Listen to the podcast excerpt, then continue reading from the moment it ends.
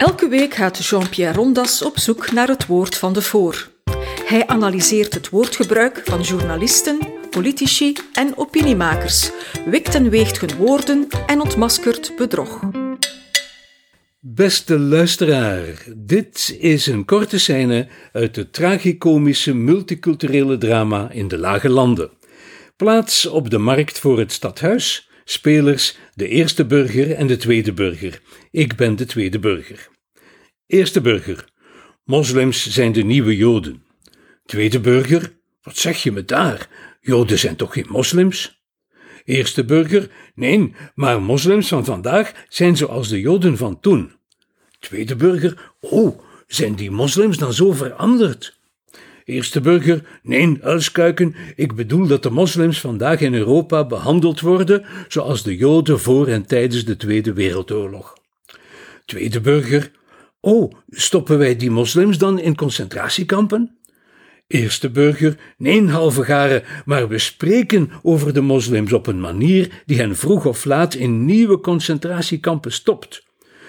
Tweede burger krabt zich in het haar. Oh, is dat zo? Ah, ik weet niet.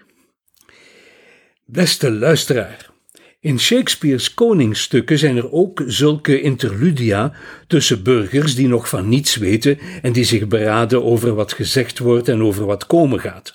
Soms spreken er niet minder dan vier burgers doorheen op die marktplaats voor dat stadhuis.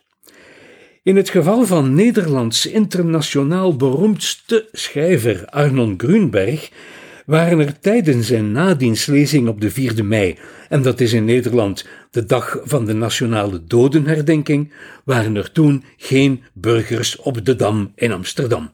Die moesten allemaal binnenblijven omwille van de coronamaatregelen. Ik ben nu die ene tweede burger. Tijdens zijn lezing sprak Arnon Grunberg heel erg als Jood. Hij herdacht zijn familie en grootouders, van wie de meeste in de nazi-vernietigingskampen omgekomen waren. En toen viel daar opeens die zin: Als ze het over Marokkanen hebben, dan hebben ze het over mij. Als het ware en passant, zonder veel uitleg en zonder deze identificatie uit te werken. Maar deze vereenzelviging is wel het resultaat van een zeer riskante vergelijking. In feite zegt hij: Je suis Marocain, naar het model van Ik ben een Berliner en van recenter Je suis Charlie. Of nog explicieter vertaald: Als Jood ben ik een Marokkaan. Aan Marokkanen wordt vandaag aangedaan wat voor en tijdens de Tweede Oorlog aan Joden werd aangedaan en dat hij deze periode wel degelijk bedoelt en niet bijvoorbeeld de middeleeuwen of de 19e eeuw, dat is nogal duidelijk door de context van de bevrijdingsherdenking op de 5e mei en ook door de gruwelijke voorbeelden uit de vernietigingskampen die hij aanhaalt. Ik ken deze Arnon Grunberg als een snel en scherp denkend en schrijvend, maar ook als een op effecten jagend en provocerend opiniemaker. Ik weet dus niet goed of hij de draagwijte van zijn bewering wel beseft. Hij echoot Je suis Charlie door Je suis Marokkaan te zeggen, terwijl Je suis Charlie sloeg op moslimterrorisme met Joden als doelwit en slachtoffers. Weet Grunberg wel wat hij zegt als hij beweert dat moslims de nieuwe Joden zijn? Hij is de eerste burger in mijn openingsscène, maar met hem zijn er nog veel andere eerste burgers. De oudste attestatie in mijn verzameling toch, de oudste attestatie van het zinnetje, komt volgens mij van Tariq Ramadan. En dat is niet verwonderlijk. Net zo min als het verbaast dat Otman El Hamouchi het zinnetje formidable vond. Of dat ik het ook terugvind bij Rachida Aziz en Anja Topolsky. Deze tweede burger hier denkt dan oké, het gaat maar om een vergelijking, je moet dat allemaal niet overdrijven. Maar goed, laten we dan vergelijken. Maar dan wel vergelijken in de correcte betekenis. De krantentitels hebben van vergelijken namelijk iets gemaakt wat het niet is. Een of andere slimme politicus vergelijkt president Trump met Hitler. Dan vergelijkt die politicus natuurlijk helemaal niets. Hij stelt Trump gewoon gelijk aan Hitler. Vergelijken wordt in de kranten verkeerdelijk gebruikt als gelijkstellen aan.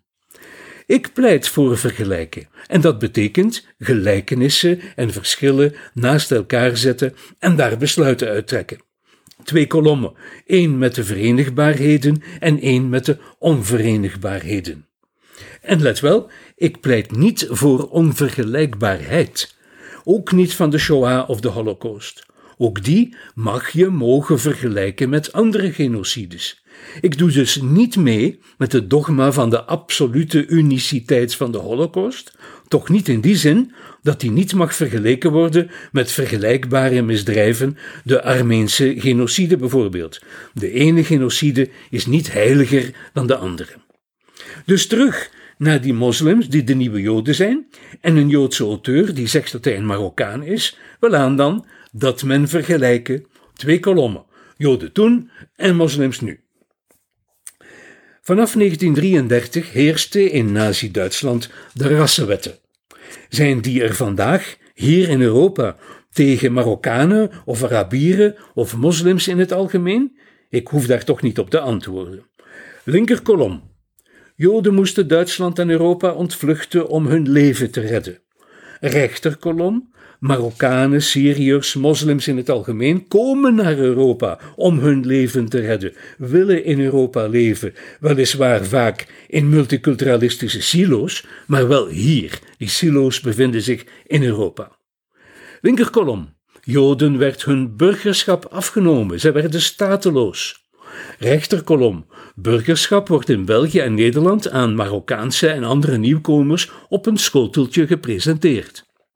Linkerkolom. Het werd Joden kwalijk genomen als ze integreerden. Dat was nu net het bewijs van hun slinkse pogingen om de heerschappij over te nemen. Rechterkolom. Moslims worden juist aangemoedigd als ze integreren. In Duitsland mochten Joden op het openbaar vervoer geen Duits spreken. Het was hun taal niet. Zij bezoedelden het Duits. Hier wordt kennis van het Nederlands aangemoedigd, wat ons ook kwalijk wordt genomen, maar dat is een ander verhaal. De uitkomst van mijn summiere vergelijking is dat die twee wel te vergelijken zijn, maar dat ze dus op elkaar niet gelijken. Er zijn nauwelijks punten van overeenkomst, de tegenstellingen springen in het oog, dat is mijn feitentoetsing. Maar, zult u vragen, komt dat zinnetje moslims zijn de nieuwe joden niet neer op een achterloze one-liner? Wel, zou ik dan antwoorden, in deze context is niets achterloos. Het gaat werkelijk om een bliksemafleider die daar opzettelijk is geplaatst. Deze trefzin wordt gelanceerd opdat we er lang over zouden discussiëren, met verspilling van veel discussie-energie die had kunnen besteed worden aan bijvoorbeeld het antisemitisme dat zich in het hart van de islam bevindt. Wie deze trefzin herhaalt, namelijk moslims zijn de nieuwe joden, veegt in één woordadem alle discussie weg over integratie, samenleven en multiculturalisme. Als alle moslims gelijkgesteld worden aan de superslachtoffers van de 20e eeuw, dan hoeven wij niet meer te debatteren over de culturele apartheid die velen onder hen als ideaal zien.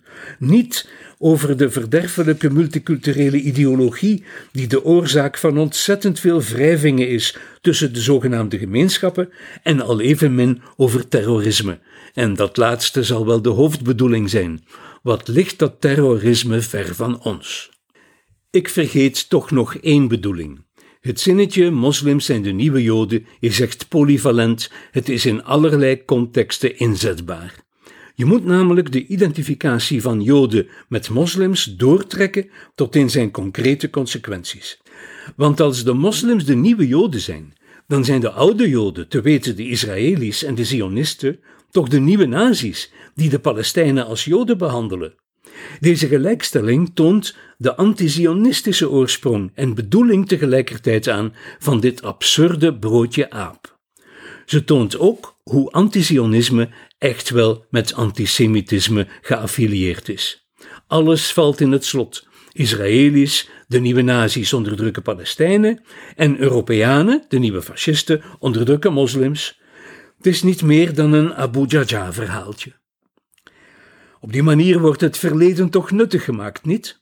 Zo kunnen we toch nog eens lessen trekken uit het verleden. En zo is de geschiedenis niet voor niets geschied.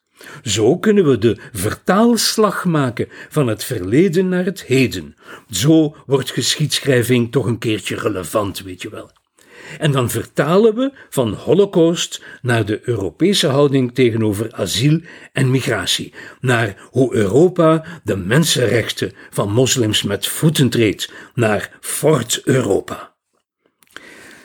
Beste luisteraar, deze tweede burger hier heeft daar een woord voor. Ik heb het ontleend aan de Hebreeuwse en de Jiddische term voor deze absurde, bizarre, oneerlijke en ahistorische redenering. Het is een woord voor onbeschaamde brutaliteit en het luidt de godspee. De godspee. Dit was een episode van Doorbraak Radio, de podcast van doorbraak.be. Volg onze podcast op doorbraak.be/radio of via Apple Podcasts, Overcast of Spotify. Bezoek ook onze website op doorbraak.be en steun ons door een vriend te worden van Doorbraak.